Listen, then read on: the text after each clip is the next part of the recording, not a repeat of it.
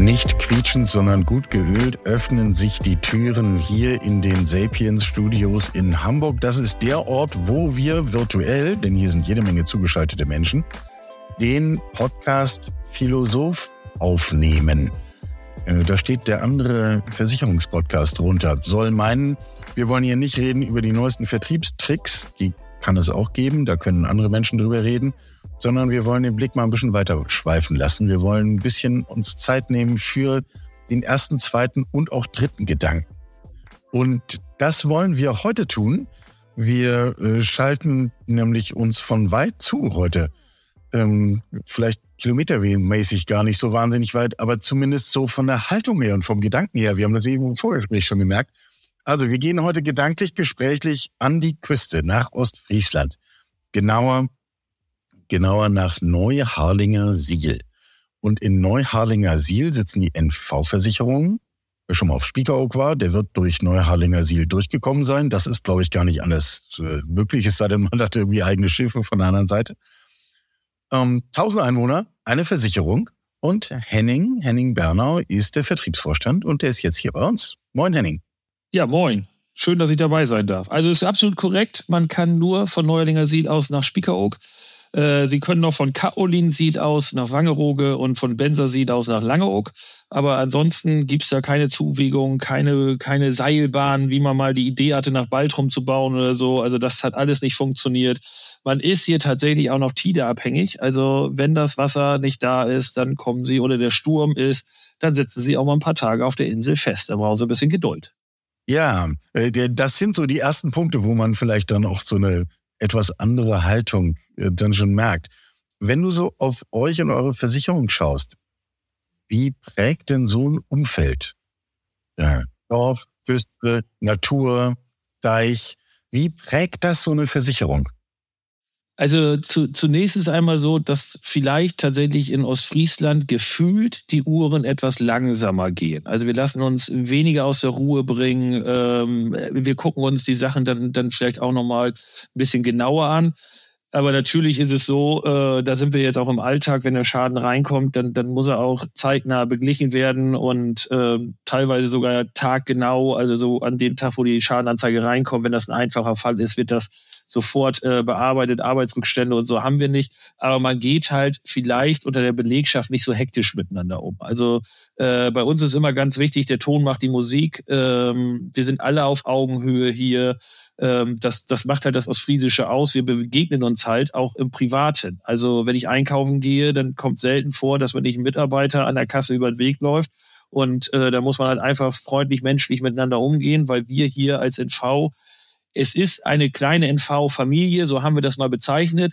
Ehrlicherweise muss man sagen, mit zunehmender Größe wird es schwieriger. Das ist so, da müssen sie dafür kämpfen, dass es wirklich auch eine Gemeinschaft bleibt. Da, da brauchen sie halt ein paar Mittel dafür, äh, damit sie halt nicht so werden wie große Versicherungen, weil dann sind sie austauschbar. Äh, deswegen es ist schon schön in Ostfriesland, aber man muss es halt auch mögen. Also es ist halt langsamer, es ist ruhiger ähm, sie haben halt vielleicht doch ein wenig oder etwas weniger Kultur. Ähm, aber wenn ich Kultur erleben möchte, dann komme ich Richtung Hamburg, äh, dann miete ich mich da ein Wochenende ein, dann kann ich Trubel haben, dann habe ich Hektik und sowas halt alles. Aber hier kann ich mich halt immer schön zurückziehen und weiß, wie gesagt, dass die Uhren vielleicht ein klein wenig langsamer laufen. Ja, über das Stichwort klein und groß wollen wir heute ein bisschen miteinander nachdenken. Ähm, nur so zur Einordnung. Wenn ich es richtig weiß, so ungefähr 110 Köpfe habt ihr im Haus? Genau.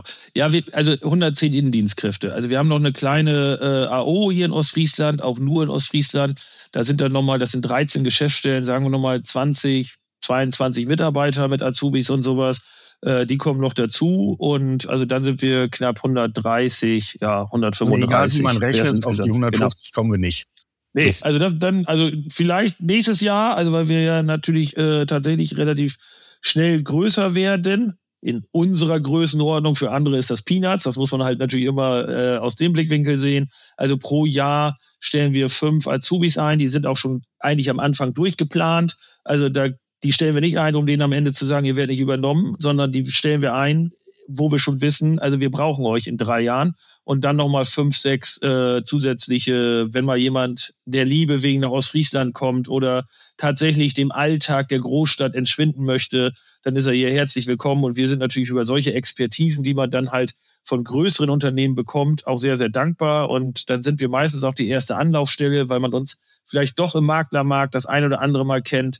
Und dann setzen wir uns mit denen zusammen und dann, dann nehmen wir gerne äh, auch noch außerhalb der Reihe welche bei uns auf. Also zehn Leute pro Jahr bauen wir an. Also zwei, drei Jahre bräuchten wir noch, dann hätten wir die 150. Was immer noch die Größenordnung ist, dass ich meine, es gibt Versicherungen, die haben 150 Leute in der Pressestelle oder ja. nicht. Also das, Deswegen. Also man muss das immer in Relation sehen. Das ist halt so. Ja, ja. Ich fand das ganz interessant, wie du das gerade geschildert hast. So, ähm, beim Supermarkt an der Kasse, da treffe ich meine Leute. Also man entkommt der Familie ja im Grunde nicht. Nee, das will ich auch gar nicht. Deswegen bin ich ja hier. Also das ist ja genau das, was ich jetzt zum Beispiel mag. Also ich bin jetzt aktiver Bosler. Also wenn das dem einen oder anderen was nicht sagt, das ist der ostfriesische Nationalsport mit den Kugeln auf der Straße am Sonntag. Und äh, in meiner Mannschaft werfen tatsächlich auch zwei, in, die hier in der NV arbeiten. Äh, dadurch haben die jetzt keinen Vorteil mehr, weil sie jetzt mit dem Vorstand zusammen boseln, das überhaupt nicht. Aber die sind in meiner Mannschaft und ich freue mich auch, wenn ich die dann Sonntag sehe. Die werfen jetzt nicht in meiner Gruppe, also jede Mannschaft hat vier Gruppen, die sind in anderen Gruppen als meine, ähm, aber mit denen sitze ich dann auch im Vereinsheim zusammen. Und da wird aber nicht über NV und Arbeit gesprochen, also das wäre mir jetzt verpönt, sondern da bin ich einfach als Privatmann und dann gehe ich ganz normal mit denen um und, und ähm, so wie ich auch im Gesangverein oder sonst wie irgendwo auch Leute treffe, die, die einfach mit der NV irgendwo verbandelt sind. Also in Ostfriesland ist es so, irgendwer kennt irgendwen und äh, über zehn Ecken ist man wahrscheinlich auch miteinander verwandt. Das muss man, wie gesagt, man muss es mögen. Mein Ding ist es. Es gibt halt andere, die mögen das nicht. Ja, äh, Augen auf bei der Standortwahl. Ja. Das ist so. Ist so. Das ist so. So, jetzt verstehe ich euch so, dass ihr im Grunde diese Familie, diesen Gemeinschaftssinn ähm, ja nicht nur im Haus haben wollt, sondern das ist ja ganz nah bei all dem, wer auf eure Webseite geht, so kommuniziert ihr. Das ist sozusagen euer Versprechen. Äh, wie, wie geht das, dass man das tatsächlich, also dass das nicht nur hohle Phrasen sind, weil über Gemeinschaft redet irgendwie jede Versicherung. Aber wie setzt man da noch einen drauf? Äh, indem das einfach tatsächlich einmal gewollt sein muss und äh, auf der anderen Seite müssen sie auch daran arbeiten. Das ist wie in jeder Partnerschaft. Also jede Ehe funktioniert auch daran, dass man, das mag immer so platt klingen, aber dass man auch daran arbeitet. So, und äh, das beginnt zunächst halt hier im, im Haus dass tatsächlich die Türen der Vorstände permanent offen sind. Also ich hole mir morgens meinen Kaffee in der untersten Etage im Maklerservice, weil ich dann dort mit den Kollegen ins Gespräch komme, weil ich dann, also ich sag mal, ich brauche die erste halbe, dreiviertel Stunde in meinem Büro anzukommen. Das mache ich jeden Morgen. So, und dann haben sie schon äh, ein Gefühl für die Gruppe und äh, das, was sie dann sozusagen vorleben, so gehen sie auch mit dem Kunden um. Also meine Telefonnummer ist komplett bekannt. Auf meiner Visitenkarte steht meine Privatadresse. Also ich weiß nicht, welcher Vorstand seine Privatadresse auf seiner Visitenkarte hat. Ähm, so, und das müssen sie halt versuchen, so stringent wie möglich durchzuziehen. Also wenn jetzt hier das Telefon klingeln würde, äh, und es wird jetzt ein Kunde dran sein und der wird mir sagen, von wegen, ich würde jetzt gerne mal meine Bankdaten ändern, dann würde ich dem nicht erzählen, wer ich bin, sondern ich kann mit dem System umgehen, dann mache ich das. So, und äh, das ist halt auch die Philosophie, dass sie nach dreimal Klingeln hier im Hause einen Mitarbeiter dran haben. Das spielt sich weiter, dass jeder bei uns im Haus eigentlich, ich sag mal kurz eigentlich, der alte Buchhalter, der ist jetzt mittlerweile, geht auf die 60 zu, der muss es nicht mehr, aber jeder hat hier den Versicherungsfachmann. Von der Postabteilung über die IT, über Rechnungswesen, äh, Marketing, das schreit nicht nur nach Freude, das muss man auch ehrlicherweise sagen. Also viele Mitarbeiter sagen, oh, was, wozu soll ich jetzt einen Versicherungsfachmann machen? Also ich persönlich als Beispiel, ich bin ja angefangen als Jurist, gerade zweite Staatsexamen fertig und dann erzählt mir der Vorstandsvorsitzende, jetzt gehst du schön freitagsabends und samstags morgens wieder zur Berufsschule. Das ist nicht dein Ernst. Das war genau das, was du hören wolltest, vermute ich. Genau, also ich gesagt, ich, das ist so, also ich überlege mir was anderes so nach dem Motto. Ja. Äh, aber der hat mir das echt erklärt. Das ist so, weil das ist eine Art Gemeinschaftsgefühl. Jeder weiß, worüber er spricht. Also der ITler hat nicht nur 0 und 1 im Kopf, sondern er weiß, was eine Hausrat ist, er weiß, was ein Wohngebäude ist. Der Marketingmann weiß, was das ist. So, und genauso ist es. Es gibt diesen Satz, dafür bin ich nicht zuständig. Der ist hier verpönt. Der steht sogar in unserer Geschäftsstrategie drin. Also wenn ein Mitarbeiter was möchte, wenn ein Kunde was möchte, dann versuchen wir das möglich zu machen. Ich sage extra möglich, weil es gibt natürlich irgendwo Grenzen. Also keiner muss sich am Telefon beschimpfen lassen oder sonst irgendwas. Also dann ist auch irgendwann mal Schluss. Äh, das muss alles ehrlich und auf Augenhöhe ablaufen. Aber genauso möchten wir das auch von unserer Seite aus. Also es wird keiner abgebügelt oder irgendwie weggeschoben. Oder also wenn das Telefon um 18 Uhr klingelt, dann gehe ich da noch ran. Und dann sage ich nicht, nee, ich habe in zwei Minuten Pause oder ich habe in zwei Minuten Feierabend. Dann mache ich das nicht mehr. Und das ist halt die Philosophie, die müssen sie versuchen durchzuhalten, die müssen sie in jeden Kopf versuchen reinzubekommen, der neu hier anfängt. Der wird dann auch erstmal grün angemalt, so nennen wir das. Ähm, und dann müssen sie das gegenüber dem Kunden auch jeden Tag versuchen zu bestätigen und zu leben.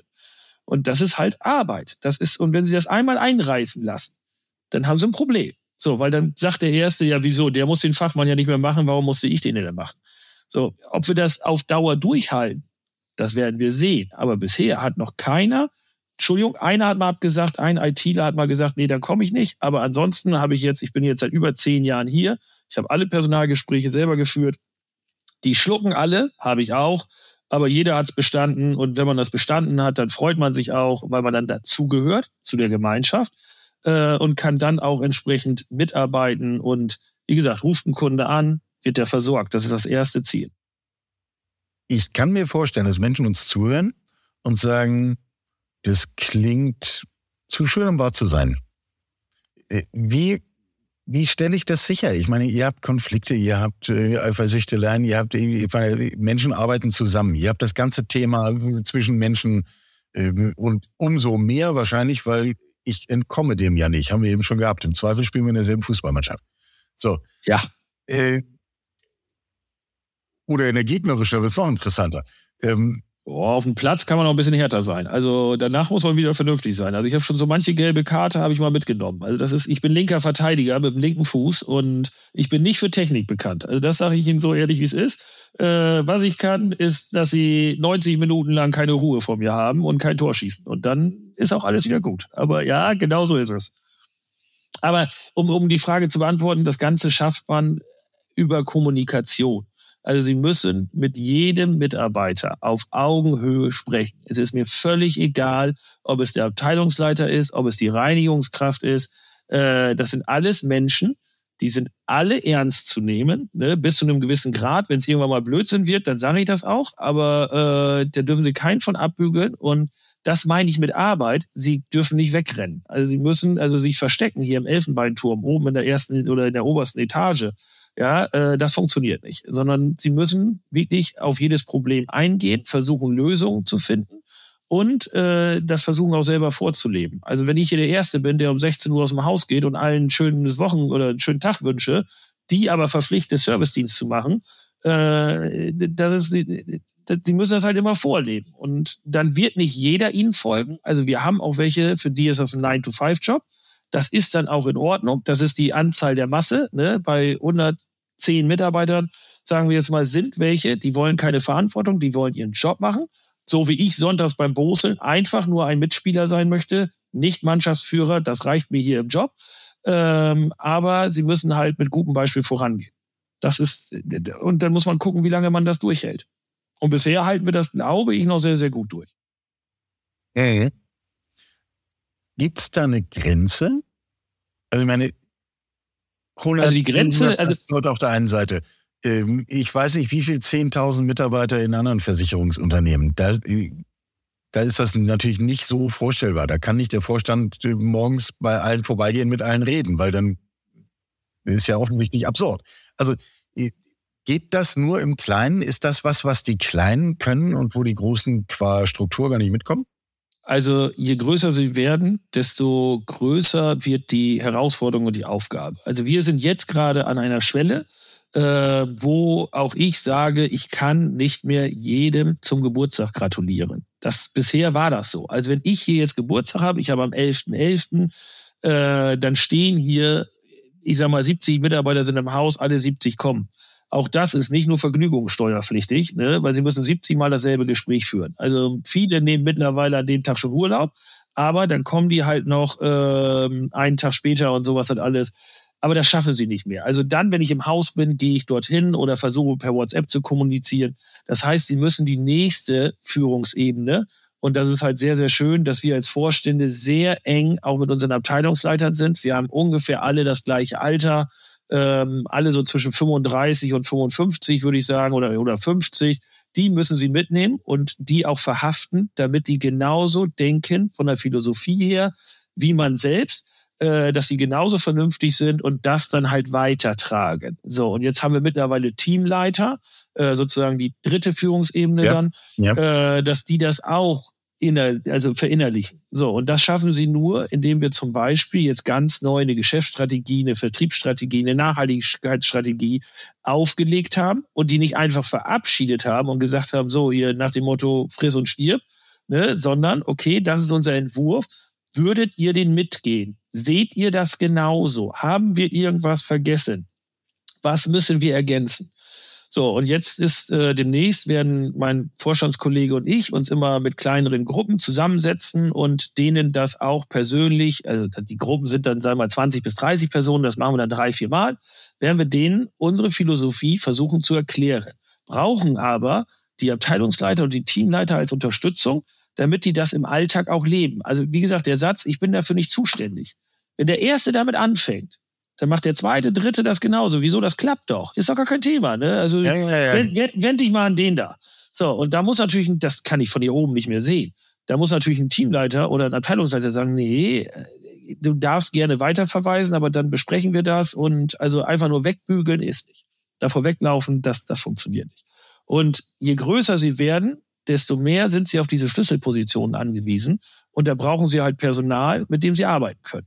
So, und äh, das klingt dann immer einfacher, aber je weiter sie davon weg sind, desto weniger können sie unten beeinflussen. Logisch. Das, so, ist, ja, das ist ja der Hintergrund meiner Frage, ne? Ja. Ja. Und wir kriegen es im Zweifel ja jetzt noch mit. Also, man, also bei, bei 110 kriegen sie es noch mit.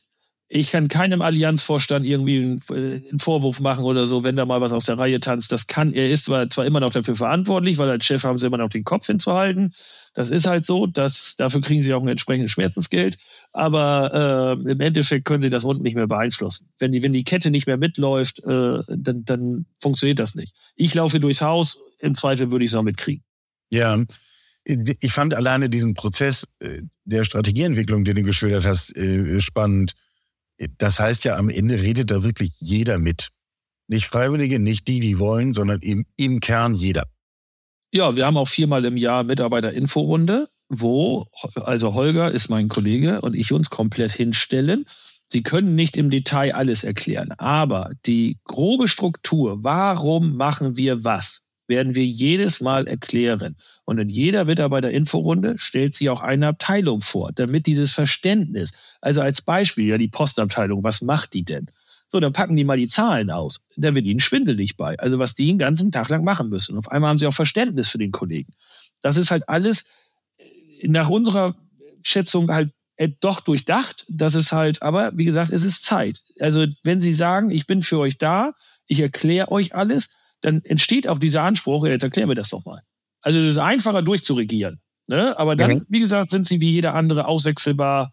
Und äh, wenn sie es erklären, müssen sie die Hoffnung haben, dass sie die, die Kollegen mitnehmen und dass die das dann wirklich verstehen. Und wie gesagt, dieser Fachmann ist das perfekte Beispiel. Das findet keiner per se lustig. Aber die alle oder fast alle haben es verstanden, warum wir den brauchen, warum uns das besonders macht. Und wie gesagt, es hat noch keiner verweigert. Das ist so. Und im Nachgang ist man froh, wenn man ihn hat. Aber es fällt, also um zusammenzufassen, es fällt kleinen leichter als größeren, weil jede größere Einheit ist schwerer zu, zu, zu durchdringen. Da müssen sie mit Planzahlen arbeiten und dann, dann ist das ihr Steuerungselement. Aber das ist nicht unseres. Klar, äh, und man muss ganz anders, auch in der Verantwortungsposition, ne, muss man ja ganz anders überlegen, wie kann ich das eigentlich absichern und äh, genau. Das geht ja gar nicht anders. Wir haben hier vor kurzem in diesem Podcast genau über dieses Thema Groß und Klein schon mal gesprochen und da hörte ich dann den Satz, naja, die Kleinen werden sich aufgrund von externen Anforderungen, also Stichwort Regulatorik, Stichwort Digitalisierung, Technisierung etc., in den kommenden Jahren wahnsinnig schwer tun und die meisten vom Markt verschwinden. Jetzt stelle ich die Frage gar nicht erst. Ich weiß, was du dafür sagen wirst. Wir tun alles, damit das nicht passiert, ist ja klar. Ähm, aber die Problematik müsst ihr ja auch sehen. Also wie geht ihr damit um? Also ich weiß jetzt nicht, welcher Kollege das gesagt hat, aber äh, ob die alle vom Markt verschwinden, weiß, weiß ich nicht. Aber er wird äh, mit seiner Aussage liegt er zumindest nicht falsch. Also das ist, also was teilweise dieser Proportionalitätsgrundsatz, der immer gepredigt wird, ne, äh, ja, ich hoffe, dass der in Teilen eingehalten wird, aber einen gewissen Mindestgrundsatz an Anforderungen müssen sie ja schon mal erfüllen. So, also auch wir haben im Hause, äh, haben wir mittlerweile drei Personen im Risikomanagement. Äh, wir konnten uns am Anfang damit helfen. Also, ne, welche Aufgabe können wir irgendwo loswerden? Nimmt der Jurist, also vom Beschwerdemanagement persönlich über Compliance, habe ich alles gemacht hier im Haus. Ähm, ich glaube, dass wir noch vor der Welle sind, aufgrund unserer Größe. Wir haben jetzt knapp 53 Millionen. Äh, wir wachsen, ich sage mal, zwischen 6 und 8 Prozent im Jahr. Das ist auch das, was wir wollen. Wir wollen nicht mehr. Also wir werden nicht die Türe aufreißen, weil dann sind wir auswechselbar. Damit können wir das in Teilen noch abbilden. Aber wir merken, da wir dadurch, dass wir sehr, sehr viele befreundete kleine Versicherungsvereine haben, die auch mit uns kooperieren, ähm, die werden es zunehmend schwieriger haben. Also das ist tatsächlich so. Also da wird sich was wandeln. Ähm, wir versuchen den jetzt als NV, wir sind ja auch noch ein Versicherungsverein, auf Gegenseitigkeit versuchen wir die zu unterstützen, indem ja, guck dir mal die Beschwerdeleitlinie an, da brauchst du die nicht selber schreiben, ne? kannst du dich dran orientieren und, und also genau, also damit versuchen wir diese Vereine zu unterstützen. Das wird einen gewissen Zeitraum über funktionieren. Aber irgendwann muss ich halt auch individuelle Berechnungssätze haben und sowas. Und dann bin ich dabei, wird das schwieriger. Und dann kommt es halt drauf an, Stand heute schaffen wir das noch.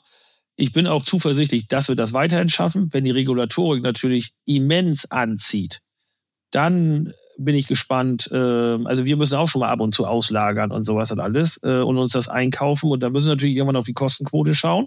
Äh, das sind dann die, die, die anderen Seiten der Medaillen. Und aber Stand heute ist das alles ganz schön. Sie haben Vorteile als kleiner Versicherer, sie sind schneller, sie können schneller ein Produkt machen, äh, sie haben kurze Dienstwege. Das sind die Vorteile. Die Nachteile sind, wenn sie die Regulatorik wirklich einholt. Also dann, dann wird's eng. Also Stand heute haben wir das nicht. Aber auch wir müssen ab und zu uns mal was überlegen und kämpfen. Aber es gibt halt noch Versicherungsvereine, die viel kleiner sind als wir. Ja, und davon viele. Äh, welche Rolle spielt diese Form des Versicherungsvereins? Begünstigt das das eigentlich? Es gibt Vor- und Nachteile. Also der Nachteil ist zum Beispiel, Sie können sich am Markt kein Geld leihen. Als Versicherungsverein kann ich nicht zur Sparkasse gehen und sagen, ich hätte gerne mal einen Kredit. Also das Gebäude, wo wir jetzt hier sitzen, ähm, wie gesagt, links neben mir ist äh, die Nordsee, also schöner Blick, alles toll, äh, ist aber entsprechend bezahlt. So, also hätten wir das Geld nicht gehabt, hätten wir das nicht bauen können. Äh, der Vorteil ist, wir haben nun keine Aktionäre oder irgendjemanden, der hier auf Teufel komm raus irgendeine Rendite rauspressen will. Das ist jetzt auch wieder, das hängt jetzt nicht nur mit Ostfriesland zusammen, das gibt einem aber ein Gefühl, also eine Art Sicherheit. Also natürlich habe ich auch Ziele für unsere AO.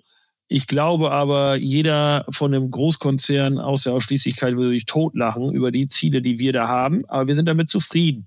So, und äh, es, mit Druck hier über Mensch zu arbeiten ist nicht. Wir brauchen am Ende eine schwarze Null damit wir alle Gehälter bezahlen können, damit wir alle Schäden bezahlen können. Und wenn was übrig bleibt, geht es in die Rückstellung und dann sind wir zufrieden. So, und unter uns, ob da jetzt eine Million steht oder zehn Millionen. Ja, ich will jetzt nicht sagen, das haut mein Aufsichtsrat jetzt auch nicht aus den Socken. Hauptsache, äh, wir haben was über und wir konnten alle sozusagen befriedigen und dann ist das in Ordnung. Und äh, wenn wir was in der Rückstellung haben, ist es schön, da soll auch ein bisschen mehr werden, aber das war's. Also sie haben nicht den innerlichen Druck. Also, und wir sind 205 Jahre alt. Wir haben den zehnten Vorstandsvorsitzenden in 205 Jahren. Also das müssen Sie mal durch, also 20 Jahre, also Sie kriegen hier lebenslänglich. Also wenn Sie hier sind, äh, wenn da nicht irgendwie was passiert. Wer auf schnelle Karriere aus ist, ist bei euch falsch, weil äh, so oft werden die Posten nicht frei. Genau. Nee, das ist so. Also das können Sie hier biologisch versuchen auszusitzen, äh, aber das war's dann auch. Also normalerweise. Äh, außer man geht irgendwo anders hin. Aber dadurch, dass wir alles Urostfriesen sind, auch mein Vorstandskollege, äh, gehe ich jetzt nicht davon aus, äh, dass ich in zehn Jahren woanders sitze. Also das ist Stand heute verschwende ich da keinen Gedanken dran. Und diese Arbeit, ich will jetzt nicht sagen, dass es wie beim SC Freiburg, wenn wir beim Fußball sind, dass sie eine gewisse Ruhe haben, dass sie auch was planen können. Äh, das kriegen sie halt durch diesen Versicherungsverein. Diese rechtliche Hülle gibt ihnen diese Sicherheit. Aber wie gesagt, es gibt auch Nachteile. Große Expansion, von wegen so, jetzt sind wir mal 20 Millionen in die Hand und jetzt kaufen wir mal ein paar Geschäftsstellen. Das funktioniert hier nicht. Nee, die muss man schon haben.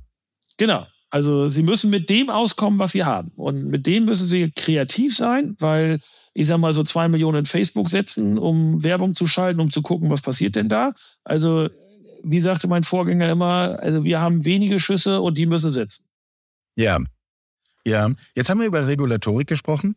Äh, wie ist denn das auf der technologischen Seite? Also ich meine, die ganze Insurtech-Welt ist mal angetreten, damit zu sagen, wenn wir das nur alles richtig digital machen, dann brauchen wir ganz wenig Leute und können die Großen jagen. Das würde jetzt, glaube ich, von denen heute auch keiner mehr so behaupten. Da ist eine Ernüchterung eingetreten.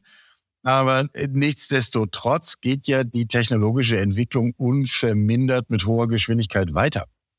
Und wie kommt das bei euch an? Also natürlich, also das, das erste ist, auch da ist auf der einen Seite ein kleines Unternehmen im Vorteil, weil sie, wie gesagt, schneller kommunizieren können. Bei uns hat ja, wie gesagt, die IT auch den Fachmann, die wissen, worüber wir reden. Äh, die können ganz normal auf die Menschheit losgelassen werden, unsere ITler. Also die sind alle äh, menschentauglich. Das ist ja auch nicht bei jedem so. Ähm, ja. Das heißt, die können sich den Problemen annähern, die können auch vertrieblich ein bisschen denken. Das ist bei uns der große Vorteil. Also wir haben eine tolle IT-Abteilung, wir haben da tolle Kollegen ähm, die, aber natürlich müssen sie Bipro-Schnittstellen etc. Das, also den Standardbaukasten müssen sie liefern. Ich glaube, klar, es muss technisch, müssen sie so sein, dass der Kunde, wenn er samstagsabends seine Rechnung für die Steuererklärung haben will, dann muss er sie aus dem Kundenportal rausziehen können. Aber, und das ist halt, wie gesagt, wieder das andere, wir setzen auf einen anderen Weg, wenn der mit jemandem sprechen will und persönlich sprechen will, weil da scheitert die Technik. Das werden sie nicht hinkriegen, dass eine Technik ihnen alles liefert. Also das glaube ich auch nicht in 20 Jahren. Äh, dann werden sie das mit uns schaffen und dann kriegen sie Lösungsansätze und äh, dann werden wir gemeinsam irgendwelche Lösungen finden. Und bei der Technik sitzen sie dann, ja, jetzt komme ich nicht mehr weiter. Und dann, dann kommt die Frustration. Und deswegen glaube ich, sie müssen einen gewissen Standard an Technik haben und das, was wir als menschliche Zusatzkomponente dann halt bieten, das macht uns anders als andere. Also ich brauche nicht die allerletzte Schleife. Also muss ich mit PayPal zahlen, ja oder nein? Kann man sich jetzt drüber streiten. Äh, wir machen es nicht, merken jetzt aber auch nicht. Also ich habe noch keinen Kunden gehabt, wie ich kann bei euch nicht mit PayPal zahlen, jetzt hier, dann kündige ich den Vertrag. Also das hatten wir noch nicht. Kann natürlich sein, dass deswegen einige nicht zu uns gekommen sind. Wollte ich gerade sagen, okay. gibt es welche von denen, die das nie erfahrt. Genau, dann, dann ist das so. Ähm, aber wie gesagt, wir werden auch nicht die ganze Welt äh, beglücken können. Also sie brauchen Standard und da sind natürlich größere Einheiten mit größeren finanziellen Rückhalten, haben da natürlich eine andere Schlagkraft. Da ist wieder das Thema, wir müssen klein sein, wir müssen uns gute Lösungen überlegen und damit kann man äh, auch Technik liefern, damit kann man auch den Kunden zufriedenstellen. Aber was wir können, da bleibe ich bei, ist die Menschlichkeit und das werden sie mit keiner Maschine hinkriegen. Mhm. Mhm. Ich würde den Kreis gerne mal ein bisschen gedanklich weiterziehen. Vielleicht auch mal über die, über die Türen des Versicherungsunternehmens hinaus. Wir haben ja oft diese Diskussion und jeder von uns fühlt das irgendwie, dass wir vielleicht in unserer Gesellschaft ein bisschen mehr Gemeinsinn zeigen könnten. So, mal ganz vorsichtig formuliert. Wenn ich mir jetzt vorstelle, ich meine, ich bin selber am Elbdeich aufgewachsen, äh, da ist das irgendwie völlig klar. So ein Deich baut kein Mensch alleine. Und den baue ich auch nicht, wenn Sturmflut ist, den baue ich vorher. Ja. So, ist völlig logisch. So ist es. Ich gar nicht weiter drüber nach. Wie kann man so einen Gedanken, also jetzt nicht mal im eigenen Unternehmen, sondern vielleicht, wie kann man den insgesamt so ein bisschen weiter nach vorne schieben? Das, die Frage stelle ich mir oft. Habt ihr dazu eine Idee? Eine Idee? Also, also grundsätzlich äh, haben Sie das Problem, vielleicht sind wir uns da auch einig, dass der Gemeinschaftssinn stetig äh, durch immer mehr Individualismus oder Selbstverwirklichung oder was uns da gepredigt wird, tatsächlich verloren geht. So, dazu kommt nämlich genau dieses Technikthema. Also, wenn ich jetzt, wenn ich jetzt mal ganz überspitzt sagen würde, muss ich das Haus nicht mehr verlassen. Ich fange an, im Homeoffice zu arbeiten. Äh, ich gehe auf die Piep-App, ne? also von irgendeinem Lebensmittelhändler, bestelle mir mein Essen, das wird mir vor die Tür geliefert, dann hole ich mir abends noch die Pizza und meine Freundin suche ich mir über eine Dating. Alleine, ja. Genau, meine Freundin suche ich mir über eine Dating-App oder meinen Partner und äh, so. Also richtig Gemeinschaft brauche ich nicht mehr. Ich brauche auch keine Angst haben, dass ich irgendwo durchs Netz falle, weil wir haben ja solche schönen Sozialsysteme, die fangen mich ja im Zweifel auch noch auf. So, also das wäre jetzt der Super-GAU und da wandern wir leider immer mehr hin. Also die Leute, die, die sich irgendwie ausleben wollen, die gehen auf Facebook und, und schreiben da dann ihre Texte und, und finden da auch noch Gleichgesinnte, die das dann auch noch, also so, ähm, das merken wir hier auch, weil sie vom Deichbau gerade kommen Früher mussten wir gemeinsam den Deich tatsächlich machen und wir mussten den, also jetzt nicht ich mehr, ne, aber ich sag mal 30er, 40er, 50er Jahre, da war das noch so, äh, da musste man mit anfassen. Heute bezahlen sie ihre 8,60 Euro für die Deich- und Siedach, die wird ihnen abgebucht und dann ist das Thema durch. Aber es gibt tatsächlich bei uns hier in Ostfriesland, das ist eine, eine Auferlegung, da können sie auch nicht vorweglaufen. Das hieß dann immer früher, wer will nicht dieken, dem muss wieken. Also wer nicht deichen will, der muss weichen. So, und äh, vor, dieser, vor dieser Abgabe können sie auch nicht wegrennen. Wie kann man es hinkriegen, dass man wieder zu mehr Gemeinschaft kommt? Also das Erste ist, ich glaube, auch da sind wir uns einig, sie brauchen die Gemeinschaft, um eine Art Lebensgefühl zu bekommen. Sobald sie alleine sind, äh, verkümmern sie innerlich so ein bisschen. So, das heißt, man muss Gemeinschaft aus meiner Sicht erlebbar machen. Jetzt bin ich selber, ich will nicht sagen, ein absolutes Gemeinschaftstier. Das fängt an, dass ich zwei Brüder habe, dass wir ganz eng miteinander sind. Also jeder Bruder ist vom anderen der Trauzeuge beziehungsweise der Patenonkel zum Kind. Äh, da haben meine Eltern drauf geachtet. Ich war Ortsbürgermeister hier vor Ort. Äh, ich war im Kreistag Stadtrat. Also mit dem Amt jetzt war das dann leider nicht mehr möglich. Ich bin immer noch Bürgervereinsvorsitzender. Äh, aber auch da merken Sie, Sie finden keine Nachfolger dadurch, dass vielleicht auch gar nicht böse gemeint, das fängt schon an bei, beim Beruf. Früher war das so, sie haben gearbeitet, äh, meistens war ein Ehepartner zu Hause, hat da alles in Ordnung gehalten und da hatten sie noch Zeit, was auch für die Gemeinschaft zu tun. Heute sind sie angehalten, dass beide Partner arbeiten müssen. Wenn sie nach Hause kommen, müssen beide äh, für den Haushalt sorgen und da sind sie froh, wenn sie überhaupt mal Ruhe haben. So, und deswegen muss man dieses die Gefühl der. Und pflegebedürftige Eltern und genau. was nicht alles, das, das Pensum ist ja hoch. So, und äh, trotzdem, wenn man will, kann man ein wenig Zeit auch für die Gemeinschaft verbringen. Problem ist nur, dass es immer dieselben sind. Äh, mhm. Wenn sich das mehr verteilen würde, äh, dann wäre es auch für jeden einfacher. So erlebe ich das in meinem Dorf. Wenn Sie heute aufrufen würden, wir machen morgen das Dorfgemeinschaftshaus sauber, könnte ich Ihnen heute sagen, welche zehn Leute kommen. Und ich würde bei neun von zehn treffen. Sage ich Ihnen so, wie es ist. Äh, bin ja froh, dass überhaupt welche kommen. Also unser Dorf hat noch eine gute Gemeinschaft. Das heißt, sie müssen diese Gemeinschaft erlebbar machen. Und das ist ihr Schlüssel. Ich weiß jetzt, ich will jetzt nicht von einer Art Wehrdienst sprechen oder so, ne? Äh, so nach dem Motto, wir leben mal wieder so ein freiwilliges soziales Jahr auf oder oder irgendwie, ja. dass man, dass man es hinbekommt, dass man ehrenamtlich äh, was tun muss. Aber ich glaube, sobald sie das merken, wie schön das ist, mit jemandem was Gutes zu tun, eine Gemeinschaft zu erleben, also ich könnte mir das nicht vorstellen. Also, aber auch da haben sie es, sogar wenn sie Gemeinschaft haben, äh, dass das immer schwieriger wird. Also wir haben ja kurz im Vorgespräch auch nochmal über dieses Boseln gesprochen. Ja. Äh, früher war das so, es war klipp und klar, die Mannschaft war da. Heute geht das los. Freitags kommt die erste Absage per WhatsApp, Samstag nochmal und Sonntag fehlen nochmal drei, die sich gar nicht abgemeldet haben da, da, da wären sie wahnsinnig bei. Das hätte es früher ohne Technik nicht gegeben. Da wären die bei ihnen vor der Haustür gestanden und gesagt, Karl, wo bleibst du? Ne? Oh ja. ja, ich komme. So, ja. und äh, heute ist das so einfach, einfach abzusagen. Und da merken sie auch schon, ah, auch innerhalb der Gemeinschaft wird es schwieriger. Und vielleicht geht es uns auch einfach zu gut aktuell, das muss man vielleicht auch mal sich vor Augen führen, dass wir individuell alle klarkommen. Weil früher brauchten sie Gemeinschaft, sonst wär, hätten sie nicht überlebt. So, und äh, vielleicht ist das die gesellschaftliche Veränderung. Ich hätte jetzt keine Rat, der auf jeden Fall durchgeht, aber sobald ein Mensch Gemeinschaft erlebt und aus mhm. seiner Einsamkeit rauskommt, merkt er, dass es positiv ist. Das heißt, sie müssen die Hebel finden, dass man irgendwie eine Schnuppergemeinschaft bekommt und dann sind sie auch mit dabei. Ob das politisch angestrebt werden muss, das weiß ich nicht aber es wäre zumindest ein Weg, äh, um es hinzubekommen, dass man wieder mehr Gemeinschaftsgefühl hat. Ja, ich finde dieses Thema erlebbar machen, äh, ich finde es ganz spannend, Weil das, was du am Anfang auch geschildert hast, ich meine, wir Menschen sind im Homeoffice, gehen den ganzen Tag nicht raus, Arbeit kommt über den Bildschirm, Essen kommt an die Tür. Wir merken es ja körperlich. Am Schluss gehen Menschen kostenpflichtig ins Fitnessstudio, einfach weil sie das Gefühl haben, ich muss mal raus. Ähm, genau. Weil, wir's, weil wir merken, dass uns das im Körper nicht gut tut.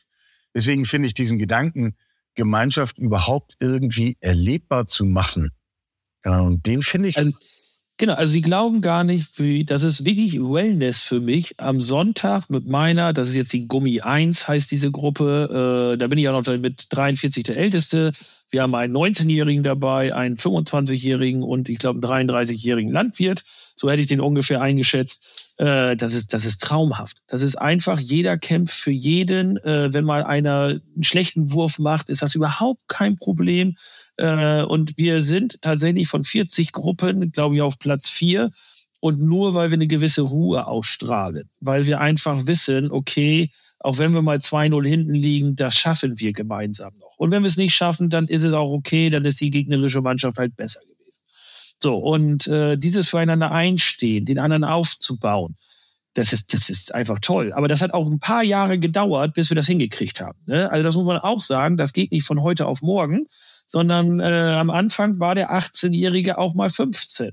Und als 15-Jährige war der noch nicht so gut. Und dann müssen sie wirklich die Faust in der Tasche behalten, wenn der halt Blödsinn macht. Und dann am besten auch noch mit dem Handy rumspielt, äh, während wir dann beim Wettkampf sind.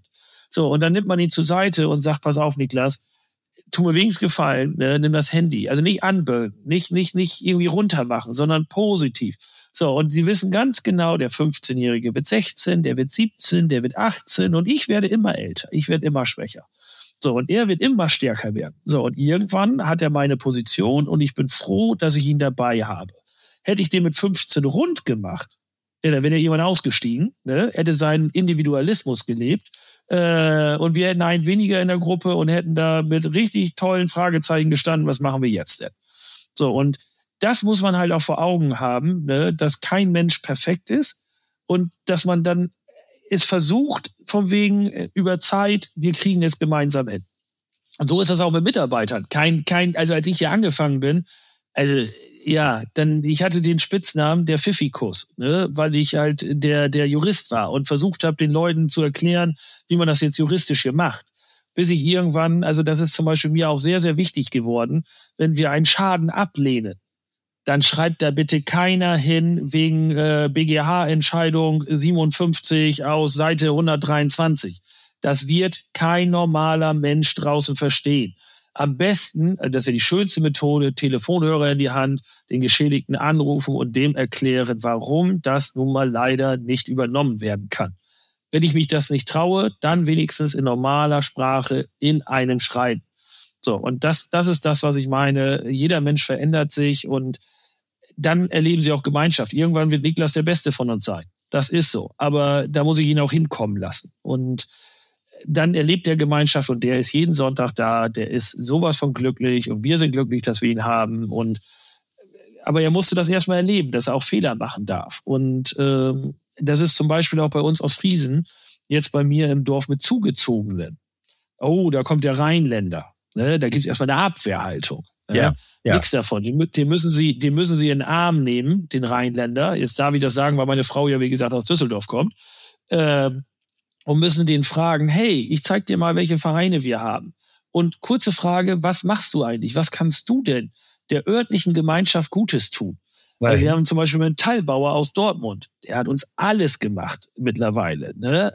Äh, aber auch nur, weil wir den auch mit offenen Armen empfangen haben. Und so funktioniert aus meiner Sicht Gemeinschaft. Also jeder kann was anderes und gemeinsam, das Wort gemeinsam, dann schaffen wir das. Aber sie müssen halt auch auf die Menschen zugehen. Das, das ist halt einfach so. Und dann lass ihn eine Pottschnauze haben. Für den haben wir eine Ostfriesenschnauze. Äh, aber wir sprechen ja alle eine gemeinsame Sprache, vielleicht mit einem anderen Dialekt. Aber gemeinsam kriegen wir das schon hin. Die einen brauchen mehr Worte, die anderen weniger. Aber ich gehöre zur Fraktion, die mehr Worte verwendet, das weiß ich. Ja. Sonst wäre das auch schwierig im Podcast.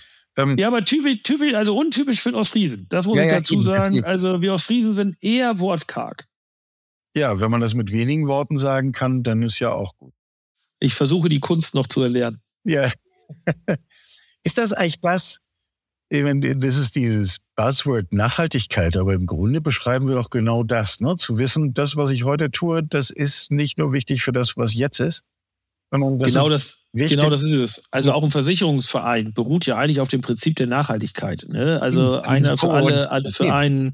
Genau, also eigentlich haben wir das ja in der DNA. Jetzt kann man natürlich nur sagen, okay, jetzt haben wir ja noch unsere, unsere Sparte besser grün. Ne? Da leben wir die Nachhaltigkeit noch, noch erst recht. Aber auch da ist mir zum Beispiel wichtig, wenn ich darüber spreche, dass ich jede Fläche gesehen habe. Ne? Also ich, ich, wenn ich über was rede, dann muss ich das auch selber mit eigenen Augen gesehen haben und nicht so ins Blaue hinein.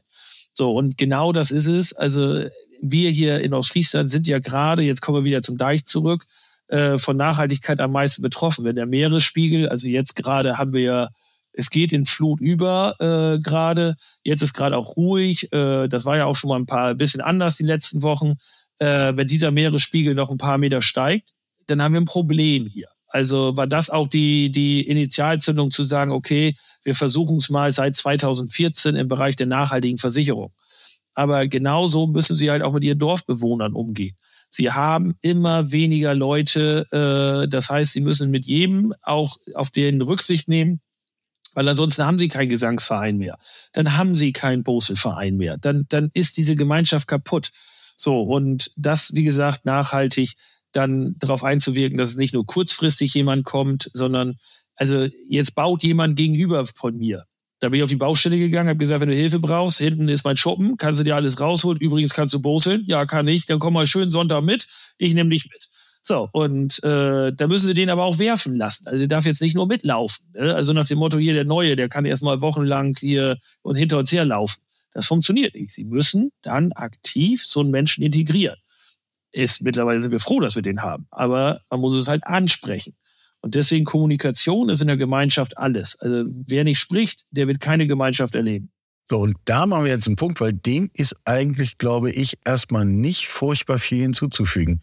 Ähm, ich finde das interessant. Wir haben am Anfang über ganz kleine Dinge gesprochen. Kleine Versicherungen, kleine Einheiten, kleine Gruppen etc.